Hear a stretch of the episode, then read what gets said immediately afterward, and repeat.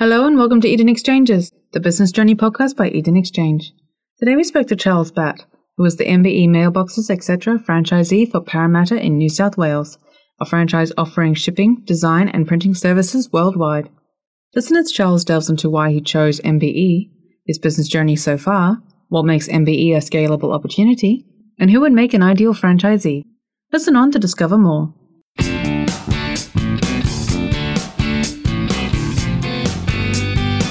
Hello and welcome, everyone. My name is Ellen Rogers from the Eden Exchange team. Today, our guest is Charles Batt, who is the MBE Mailboxes Etc. franchisee for Parramatta in New South Wales, a franchise offering superior shipping, printing, and support services across the globe. Welcome to the podcast, Charles. Thank you. It's nice to be with you. Now, could you start off by telling us about how you first became involved with MBE? Where is your MBE centre located? So my centre is in Parramatta, which for people who are outside of Sydney, it's sort of the geographic heart of Sydney. So if you look at a map of Sydney, it's right in the middle. It's very much a growth area for the coming years. As far as your question about how did I get into MBE, I had a reasonably long corporate career, went changed through a number of companies, and ultimately ended up with a redundancy because we had a takeover from an overseas entity. The redundancy gave me the opportunity to go out and do my own thing. So I spent a bit of time doing research, in fact, quite a lot of time doing research. I went and met with a number of business brokers and looked at a number of independent businesses for sale. And what I learned after a few weeks of doing that was that the amount of money I had to spend and what they were selling really didn't match up because for the amount of money a private business was selling, all you were buying was the knowledge in that person's head. You really weren't buying a system and process. So I went along to one of the franchising shows and I spent the day going around many franchises, having a look to see what matched my skill sets. And mailboxes, etc., stood out to me as being ideal because of its mix of business, the type of customer it worked with, and the hours that it traded. It doesn't do weekend work, which suited me down to the ground. And so what I found was that combination of the system and process that comes with being in a franchise really helped me transition from my corporate life into owning my own business. Now, Charles, what is it that MBE does? I mean, I introduced the business as being a shipping, printing, and support services business model. Now, that's a lot to take in. So, what exactly does MBE do, and what services do each of the franchisees offer? Yes, you did get it right. It is a bit of a mouthful. So, really, there are three streams of revenue, which is one of the things that I really liked about the, uh, the franchise. So, for me, the main component is printing. I do a lot of printing, and it makes up probably about 80% of my revenue. The other two parts of the franchise is shipping. So that's where you might be shipping boxes across Sydney, or it might be a DHL parcel overseas. So we do that combination of local freight and international express parcels. And the third component is the mailboxes, which are better thought of as a virtual office. So anyone who's wanting to run a small business from home, for example, or they're interstate or overseas and they need a professional business address in Sydney, they can get a mailbox of MBE and it'll give them a genuine street address. What I find is that across Australia, different franchisees focus to different levels on those different areas. So some franchisees are really focused on the shipping, for example, because that's their passion. And you'll find that the revenue coming to them in shipping is more like 40% or 50%. In other places, the mailboxes work really well for them, and that might be 20% of their revenue. But the beauty of mailboxes is that it's all profit. It's purely a service that we provide. And it means that the franchisees that have got really high numbers of mailboxes do very well out of that. So the beauty of it is, is that you can actually focus on the area of the business that works best for you and that you best enjoy. And beyond that, it's great for the customer because we can actually provide a more comprehensive service to that small to medium business. Now, you did touch on providing services for small business owners who might want to work at home. What can you tell us about your customers? Are you mostly servicing B2C customers or B2B? The vast majority of customers are B2B. If you look at almost any MBE in Australia, the vast majority of the customers are business customers. Now, that might be anything from the local cafe or restaurant needing to have their menus and their loyalty cards printed to the other end where it could be large corporate or government departments that they're doing printing for. It does again depend on the specific centre and where it's located and the type of products they offer, which is again one of the things that I like about it is that you can tailor that to suit you. My bent is towards the bigger corporate. So I, I do medium to large corporate and government work. In fact, I'm tendered and got onto a number of government contracts. Whereas most of the MBEs in Australia don't go to that level of tendering and getting onto contracts, but they could still well deal with the large businesses you see in the area. So, Charles, Australia's border has been locked down for a considerable amount of time. Is there a resulting significant strain on the shipping and parcel industry? How has your MBE centre adapted during the pandemic? Yes, clearly having the borders shut has caused a lot of problem for that shipping and freight part of a business. In fact, it's probably caused problems for all parts of a business. Anyone who's been living in Australia will know that couriers and Australia Post have got progressively more bogged down and caught with the volume of parcels being shipped. It's really when you come into your own as someone who can provide advice to the customers who are wanting to send parcels somewhere. It's always tempting to just say, let's go with the cheapest one. But particularly when things are going bad, the cheapest one is not necessarily the best answer because if you ship something and it doesn't arrive, that wasn't cheap. So there's a lot of um, effort going into working out which is going to be the best courier for a particular location.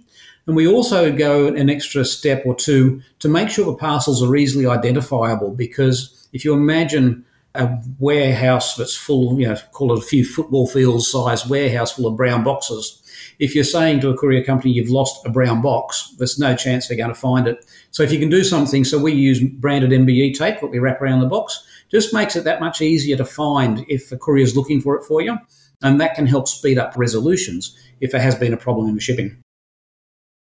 And now that the country is opening up again, are you finding that business is slowly returning back to normal?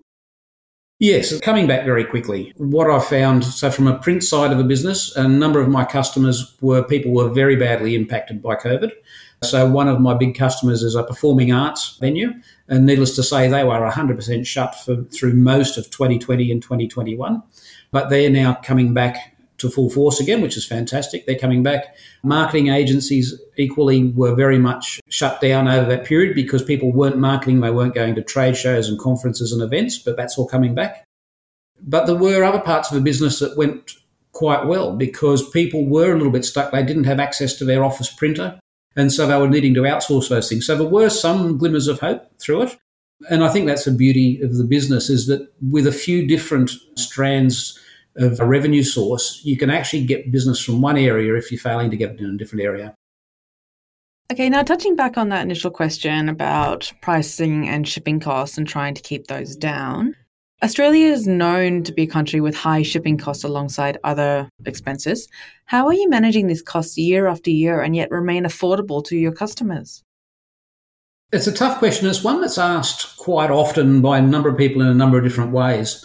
And my view on that is that you're actually better paying a little bit more to have your parcel turn up where it's supposed to be when it's supposed to be there and try to save a couple of dollars and finding that it's delayed by days, weeks, or even months, or that it's just simply not turning up at all. Something that the MBE franchises can do is they can advise the customer on what the best options are. You can take option A, it's going to cost you this much money, but you need to be aware there's going to be a lot of risk in that. The option B is going to cost you some more money, but it's much more likely to turn up uh, on time and intact. And the customers then will make their decision based on just how important the item is that they're sending as to whether they're prepared to pay that higher price and get a more certain service.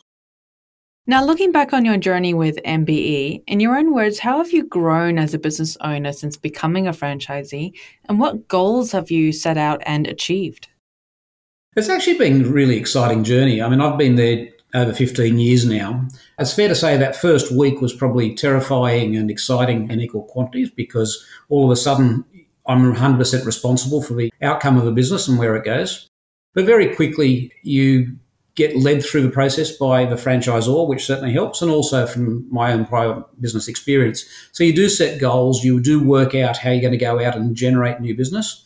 And it is very much up to the franchisee. MBE will not feed you that business on a plate. You need to be able to go out and find that business for yourself. So I joined the Chamber of Commerce, I joined a business networking group, I went out and visited local businesses, I did a lot of direct mail, a lot of unaddressed mail, started building mailing lists of emails of people that I'd been doing business with or people that I'd met who I could uh, send messages to. One of those things that snowballs, the more you get to know people in the area, the more they're happy with you, the easier it is then to find the next customer or they're referred to you. And so you find that it builds on itself. The balance in the business changes over time. On that first year, you're very much out chasing down every lead you can to bring business in. And then as the business matures, you're then starting to farm those leads, understand their needs more, find out that you can actually do more for that particular customer because you're understanding their business better. And as I say, they will then start referring other people to you. So you start to get all of that together. You mentioned setting targets, and clearly you've got to do that. You need to understand what your revenues and your costs are going to look like to make sure that you're heading in the right direction. If you don't set a budget, it can be very easy to fool yourself that you're doing well. If you set the budget and you measure yourself against that on a weekly, monthly basis, then you can really understand what you need to be changing to be able to get the result you need to stay in business. So, digging a little deeper, Charles, what personality traits and mindsets can you attribute to your success as a franchisee? I'd probably turn that question around a little bit in that everyone comes to any business, but let's say you, are coming into an MBE franchise, you will bring your own personality traits with you. I'm by nature somewhat introverted. I'm a very high uh, attention to detail person, so system and process is my thing. And so what I find is that understanding the system and process and the operations of a business comes to me very, very naturally. Going out and networking uh, at networking events and going to Chamber of Commerce events, I find hard work because I need to go outside of my comfort zone to do that. The important thing is whatever the skill set is that you bring into the, the franchise group is you then recruit to your weakness. You know, my weakness is going out and cold calling, and so I will very often bring in someone to go out and do that business development work for me. I'm definitely not a graphic designer. I outsource my graphic design to someone else to do that for me because that's where they're going to add most value to the business. So it's a case of matching your skills and abilities to the people that you're employing or outsourcing to so that you get the best outcome for the business. So, what drives you to do what you do? And in your own words, what makes MBE a worthwhile opportunity? There's a big question. I, I love it. I, I, I, go to work every day because I just love going. For me, because it's a business to business environment, the people I'm working with are small business people like myself. So there's a, an automatic point of contact. Now, they could be running a training organization or a cafe, or they could be manufacturing or engineering or a builder. Doesn't really matter. They're all in business. And so we all have similar interests in business and how it's going to work. And so I find that I've actually got something in common and something I enjoy talking with just about every customer who walks in the door. For me, that really is a great way of being able to be in business. Uh, quite frankly, I couldn't run one of the franchises that sells muffins and coffee every day. That would just drive me up a wall because that's not my thing. I love the interaction with business people who are really switched on and involved in what they're doing day in and day out in the same way that I am. Now, for anyone thinking of following your example and joining the MBE franchise, what piece of advice can you offer about owning and operating this type of business? What should they be looking into due diligence wise? Well, clearly the first thing is, is they, they need to do their homework. They need to have a look at what MBE does, how it works. They need to look at other businesses because ultimately it's a long term commitment. It's got to be something that you're passionate about. So have a look at different types of businesses some people might love that idea of making the muffins and serving coffee. That's not me. So go out, have a look at the types of business, then narrow it down to the ones that are going to work for you. Make sure you get a really good feel for the people from the head office because ultimately they're the ones who are going to be holding your hand through the first six months, 12 months, two years, or whatever it happens to be, and helping you through that process. So if you're comfortable with them and you know that they've got the knowledge and the personality to help you in the way you want to be helped, then that's exactly what you need. You also need to make that decision of whether you're going to be buying an existing franchise or moving to a greenfield site, which is what I did. So, a greenfield site is where you actually start with an empty shop and you build it, and you start literally on day one with zero dollars in revenue and you build it completely from scratch.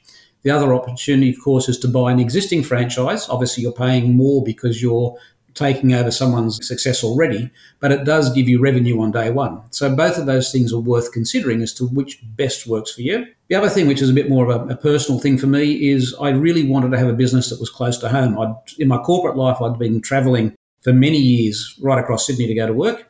And so I chose one that was in a good business centre, but in a nice, easy, accessible place from home. So it's between 15 and 20 minutes to get to work and home again each day. And that suits me really well.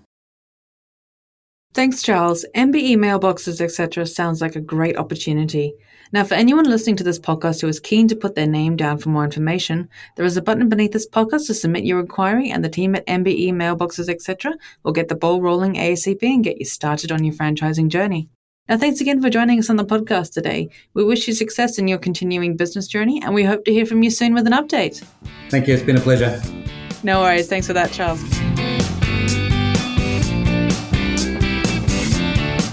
Eden Exchanges was brought to you by the team at Eden Exchange. In this episode, we spoke to Charles Batt, who is the MBE Mailboxes Etc. franchisee for Parramatta in New South Wales, a franchise offering shipping, design, and printing services worldwide. To find out more about Charles and MBE Mailboxes Etc., or to discover other episodes by Eden Exchanges, head to our networking website, businessbyinvest.com. You can also subscribe to the series on iTunes or Stitcher if you're using Android. Find us on Facebook, LinkedIn, Twitter, and Instagram for recent info on the buying, selling, and investing world. Thanks for listening.